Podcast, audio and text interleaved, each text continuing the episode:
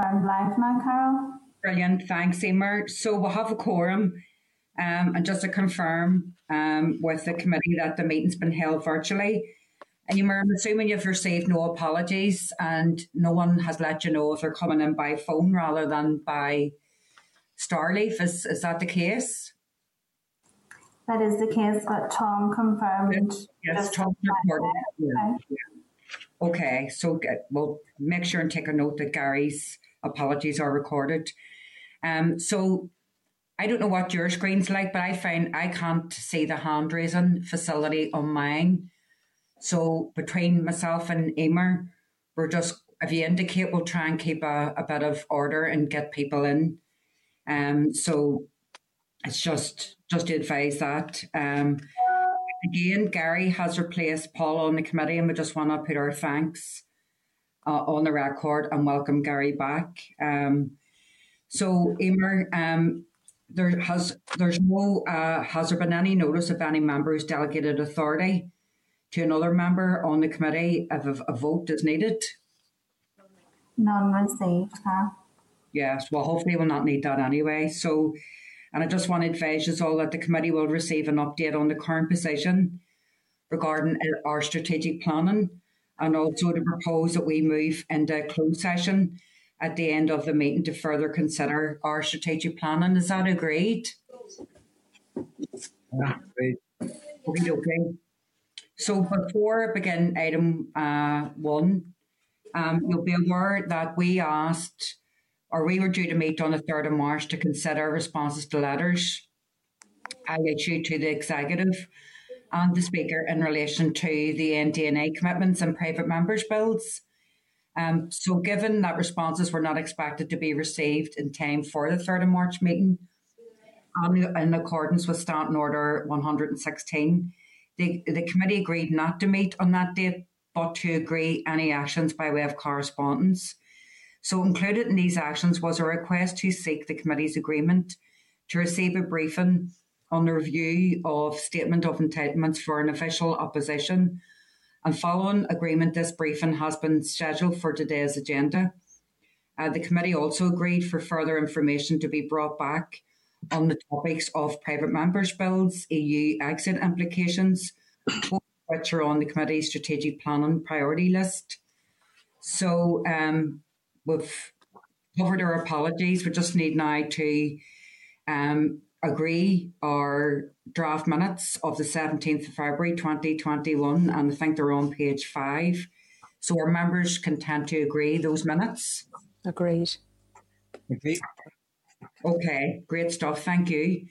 And just again, that our committee motion to amend Standing Order 112, brackets 8, in respect to the 9.30 deadline to nominate a proxy vote was agreed by the Assembly on Monday, the 5th of March, which was great. And members will also recall that the committee agreed to write to the Speaker to inform him of the committee's deliberations prior to the motion coming to the House. The Speaker has responded to the committee and provided a copy of the updated guidance, which we all should have now received. And a copy of the Speaker's letter is at page 12 of our packs. So our members content to note the Speaker's letter. Yeah. Okay, on. Thank you very much. So without further ado, I'm going to ask broadcasting to bring Trevor Reaney into the spotlight for the segment of business. If that's okay, Emer.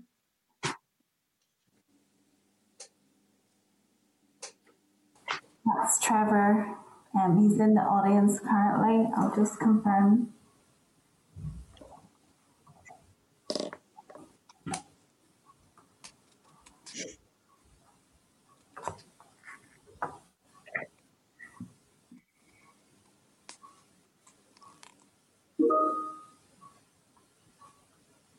Think that's him confirmed now. Thanks, Emer. Um, we can't, I can't see him yet, but Trevor, if you're there, you might want to just say hello. Oh, Trevor can see you now. I can see you now. Good. Well, good, good afternoon, Chair. Thank you. Yeah, good afternoon, Trevor. Um, and so w- what we decided to do was to, by way of correspondence, was to receive a briefing on a review of the statement of entitlements for an official opposition. Um, so members, page 22 of your pack um, is a paper from the clerk which provides the background context to the briefing provided by Trevor today. Um, congratulations, Trevor, and you've been appointed uh, to head up this process through a very successful tender and by the Assembly and Executive Review Committee to undertake a review. So, Trevor, I want to formally welcome you to the meeting. Um, and if you can, just begin to brief the committee. So, thank you, Trevor. Good. Well, thank you very much, Chair, and it's a pleasure to be with you, albeit in the strangest of circumstances. Yeah. It's nice to see some familiar faces on screen, and perhaps before the end of my review, I might be able to talk to you face to face, but uh, we'll see how things progress in the, in the coming weeks and months. But thank you, Chair. I, I just want to take advantage of this afternoon the opportunity to touch on three issues with the committee.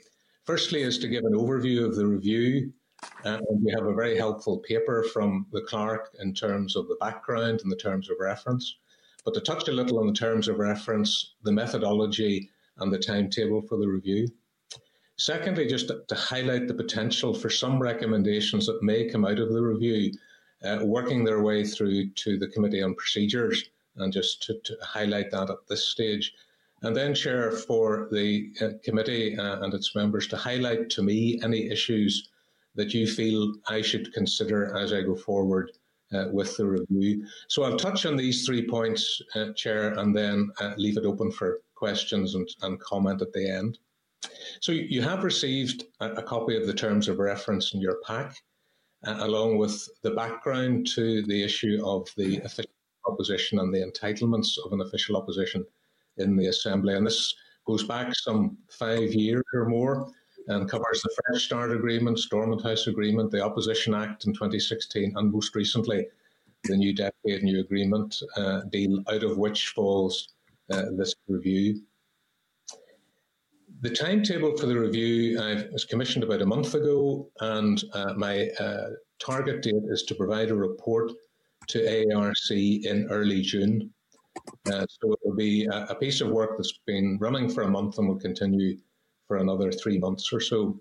The methodology I'm adopting for the review is uh, twofold. Firstly, to undertake some research around the issue of opposition and opposition entitlements, looking back on the research and reports that have previously been done in the Assembly, looking at uh, other parliaments that might provide uh, helpful comparators, and uh, looking at what academics and think tanks uh, may uh, be able to contribute to the review. And the second part of the work is consultation uh, with parties and the independent members, and then with yourselves as the Committee of Procedure and also with the Speaker and the uh, Assembly Commission. I have issued a, a letter and a consultation template to all the parties and independents and I have set the deadline of the end of March for that uh, to be returned. I have one response received so far, which is encouraging. But if I could ask the committee members for their indulgence to encourage their own parties to respond by the deadline at the end of the month, that would be uh, very helpful. In looking at the review, obviously taking account of comparators, international best practice, taking account of the feedback from parties and independent members and Speaker and Assembly Commission and yourselves. There are certain issues which I'll have to address as I go through the review. Firstly, as the focus of this review is considering the adequacy and effectiveness of the entitlements for official opposition, a significant task for me is to consider how best to assess adequacy and effectiveness. That's a challenge in what is not a very well researched area. Finding appropriate and helpful comparators will be a challenge given the very unique nature of the Northern Ireland uh, consociational form of government. Uh, looking at the level of resources in other places and trying to draw uh, appropriate comparators into the Northern Ireland context will be a challenge. And also looking at the procedurals uh, entitlements around speaking rights and question rights and so on. And those are vary greatly from Parliament to Parliament. And again, the challenge for me is to try and weigh those up and measure them against what is currently in place.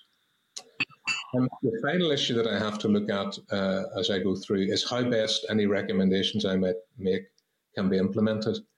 Uh, whether there's a need for a change in legislation, which is obviously something that will be time consuming and, and, and difficult, but may be necessary in respect of some issues. Standing orders, which obviously are the main interest of the Committee on Procedures, and I would predict, without having concluded the work, I would predict that there may be some recommendations that will uh, feed through in standing order changes or proposals for changing standing orders. And then there's also the work of the Business Committee and the Speaker, in which some policies and practices rest, and there may be recommendations that need to be addressed in that regard uh, as well. So, at the conclusion uh, of the review, uh, there may be some recommendations subject to AERC's consideration, subject to the Assembly consideration of the ARC report in due course that may come through to the committee and require some work on standing orders. And I'm also conscious in relation to that that there are outstanding issues with regard to standing orders from the 2016 Act, which I think are still on the committee's uh, work programme, and there may be some overlapping or superseding between my recommendations and those that are already in existence, and that issue will have to be worked through in due course by uh, the committee. So, Chair, that was really to give you a very quick run through. You have a very helpful paper which has given you uh, some detail around it. And I'm very happy to take questions on the review, take questions uh, on how I'm approaching it. But particularly, Chair, I'm keen to get any uh, feedback from yourselves as a committee on issues that I should be considering, issues that you may have of concern, uh, issues that you may foresee coming down the track uh, from my report that might create difficulties for the committee uh, that you might want to highlight at this stage and make me aware of. So I'm very happy now to take comments, questions, and to, to have some discussion, Chair, uh, that would be helpful to me and ultimately to the committee. So thank you very much for those few minutes to run through that. I'm very happy to take questions now and, and comments, Chair. Thank you. Thank you, um, Trevor. Um, and I appreciate that, um, you know, while this is resting with AERC, as you said yourself, there will be implications um, for revision of standing orders and changes of standing orders. And we need to get through that. I think when we previously discussed uh, official opposition, um, there was a concern that um, you know, there may have been uh, an undue advantage to some of the smaller parties given the D'Hondt system. So uh, I dare say that's something, you know, for example, a smaller party shouldn't have the same speaker nights as a larger party because that's undemocratic. But I suspect there are some of the issues that we'll be tackling as we make, make progress. And certainly, if I could again repeat the appeal that Trevor has made for each of us to go back and talk to our parties about a response by the end of this month. So um, I'm going to open it up for questions. Carol, Jerry has his hand raised. Okay. Jerry, I can't see you, but go for it. Thanks, Chair. Uh, thanks, Trevor, for your presentation. Um, I suppose something that, that I'm uh, interested uh, in um, is the unofficial opposition. Uh, I know it's it goes against the title of your paper because it's the official opposition. Uh, but I wondered if, if, there's been any consideration of it, um, because I think at the minute uh, it's approximately ninety percent of, of MLAs um, or their party are, um, are in the in the executive. So you have a situation where, in effect, you have an unofficial uh, opposition for all intents and purposes. Um, so I just wanted to know if there's been any consideration uh, of that um, in terms of you know speaking time, resources, you know, because just to just to, to put it um, bluntly, um, I mean, there's occasions, Trevor, I'm sure you're aware, but in case you're not, where there's uh, sometimes debates when um, uh, parties not in the executive um, aren't able to contribute uh, or have uh, a chance to speak. And I know there's speaker's discretion and all these things, but I think if there's any way to, to increase um, uh, sort of provision for those parties who are not in the executive. Um, that would be certainly interesting from our perspective, obviously as a party, but also uh, many others. So, uh, yeah, just a quick question on that, and and uh, maybe follow up with another if you if um, if I'm not satisfied or if I want to, want to further push it, that's okay. Thanks. Go for it, Jerry. Okay, Trevor, over to yourself. Yeah, well, thank you, Chair. And I think, Jerry and Chair, uh, both your comments tie into an issue that uh, is the concept of what an official opposition is there for, what an official opposition can be comprised of. Current standing orders have a certain definition of, of who can go into opposition. The 2016 Act has another definition, uh, this figure of 8% of, of the seats in the Assembly. And uh, it would be open to me to consider whether either or both of those definitions are reasonable and sensible. But what I can cannot undo, Jerry, and, and I think this is something I have to be realistic about. Uh, democracy is democracy, and, and parties end up with a certain number of seats, and the work of a parliament, no matter what system it is, it is there is a degree of proportionality on speaking rights and resources and so on. However, I am very conscious of the uh, difficulties that the small parties have in the consociational form of government, which mm-hmm. is what the Is. And I will be giving that due consideration. And one of the uh, difficulties I have as I do my research is finding suitable comparators where I can go and look and see how it's operated there, how smaller parties are resourced and, and uh, given entitlements. So I think it is, to answer your question, yes, it's part of the review, but I have to be realistic in terms of the extent to which small parties can uh, enjoy rights and entitlements on the same scale as much larger parties. But the, the concept of opposition is, is around uh, challenging and holding to account the government of the day. And as you point out, Jerry, the, the government in a sense comprises 90% or thereabouts of members. So how does a, an opposition, however it's defined, provide that challenge and scrutiny and, and, accountability. And that is certainly something that's in the mix of my thinking. Yeah. Okay. Thank you, Trevor, and thank you, Jerry. I've no doubt you'll be coming back to us. Um, um, as is your your right and your prerogative. Are there any other members who want to make any comments at this stage? I'm not seeing any. Emer, are you seeing any? No hands raised, no. Chair, Trevor, that was a cheap round. well, sure, it's perhaps easy at the beginning of a review to uh, have an easy meeting. It might be more difficult at the other end, and I'm very happy at, at any stage in time to come back and talk to the committee if you think that would be helpful, or, no, the, yeah. or at the end of the review, uh, just um, available, uh, and we can make some arrangement to suit the committee. Okay, no, Trevor, appreciate that, and I, I I think you might rue throwing yourself out there because by the, the end of all this, you'll be in and out of these committees like fiddler's elbows. But just to put it on the record, thank you. Indeed. Um, it's always a pleasure to meet with you and members. Yeah, no, right answer, Trevor. okay, take care, stay safe. Thank you very much. Uh, you know, thank you. Cheerio, thank everyone. You, Bye. Thank you, Joe.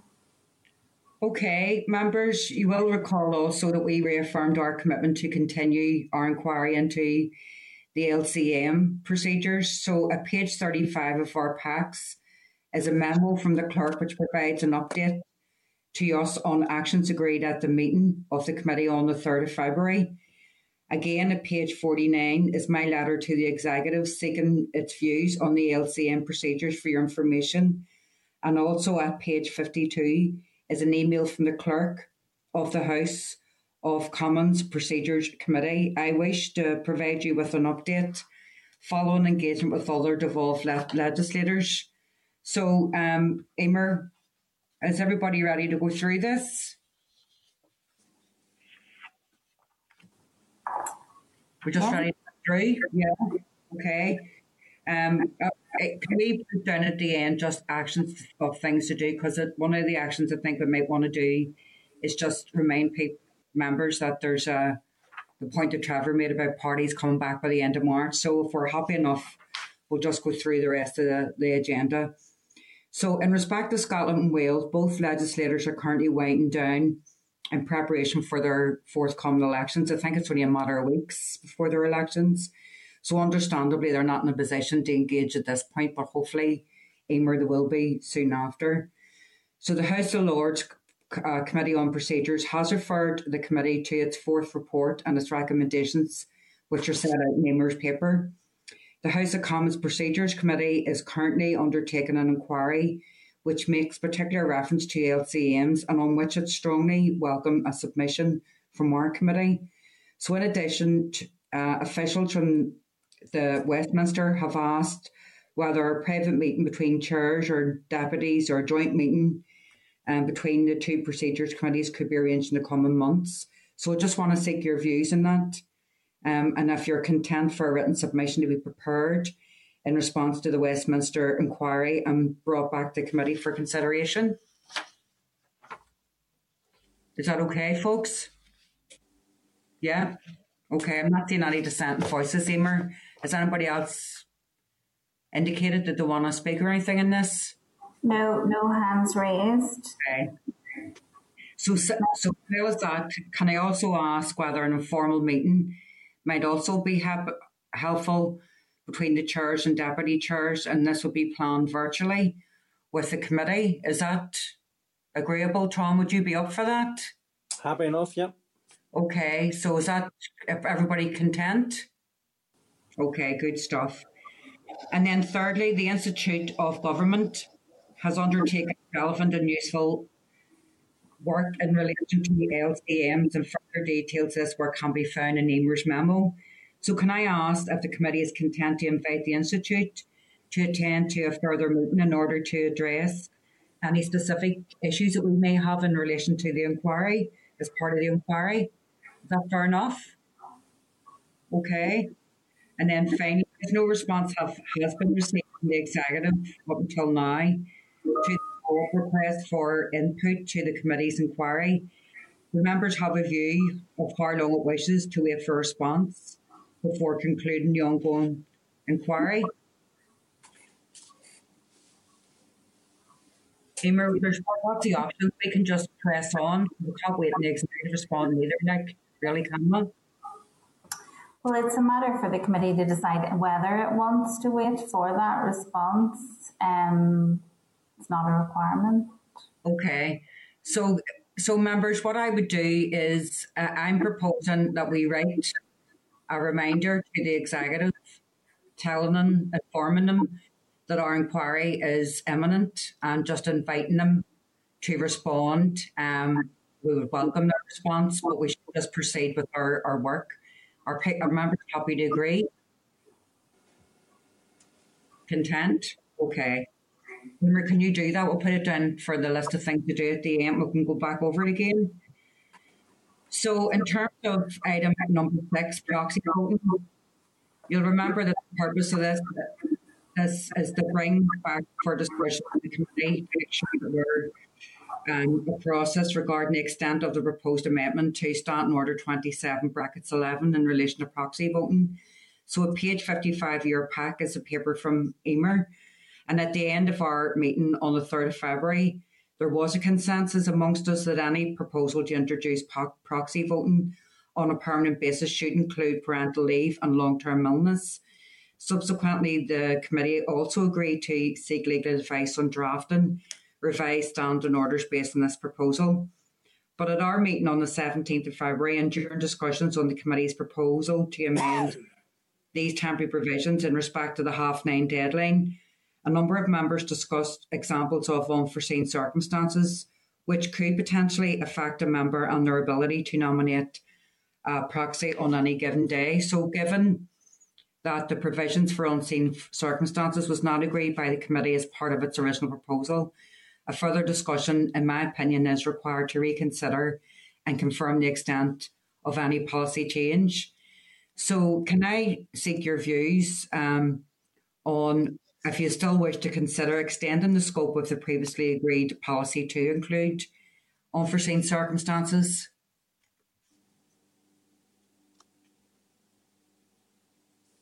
Content?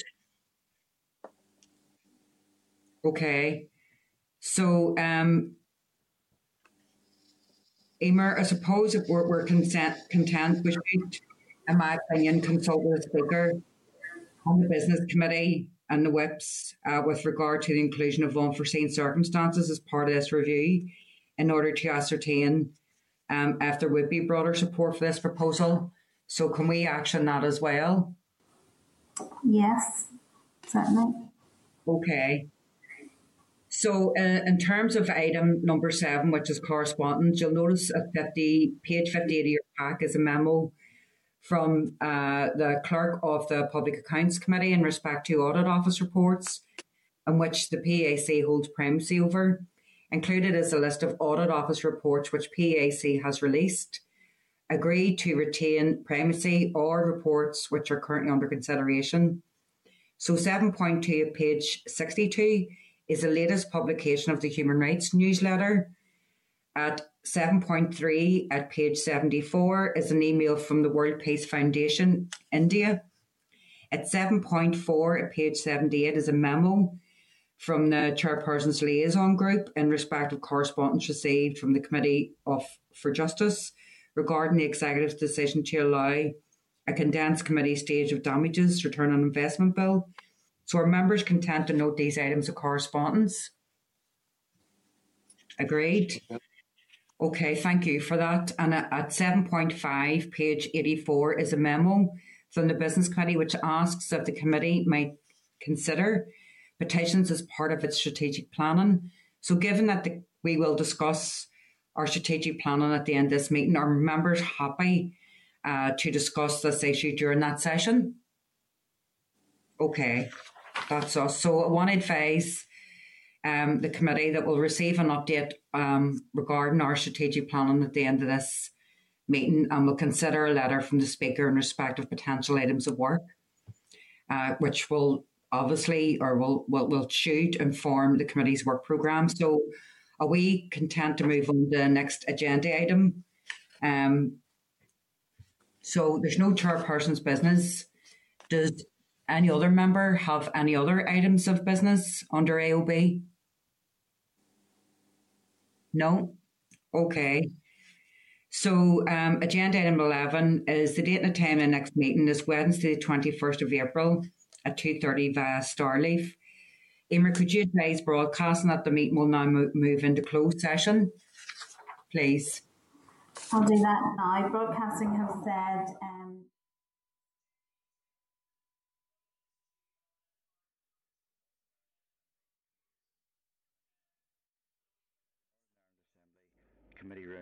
29.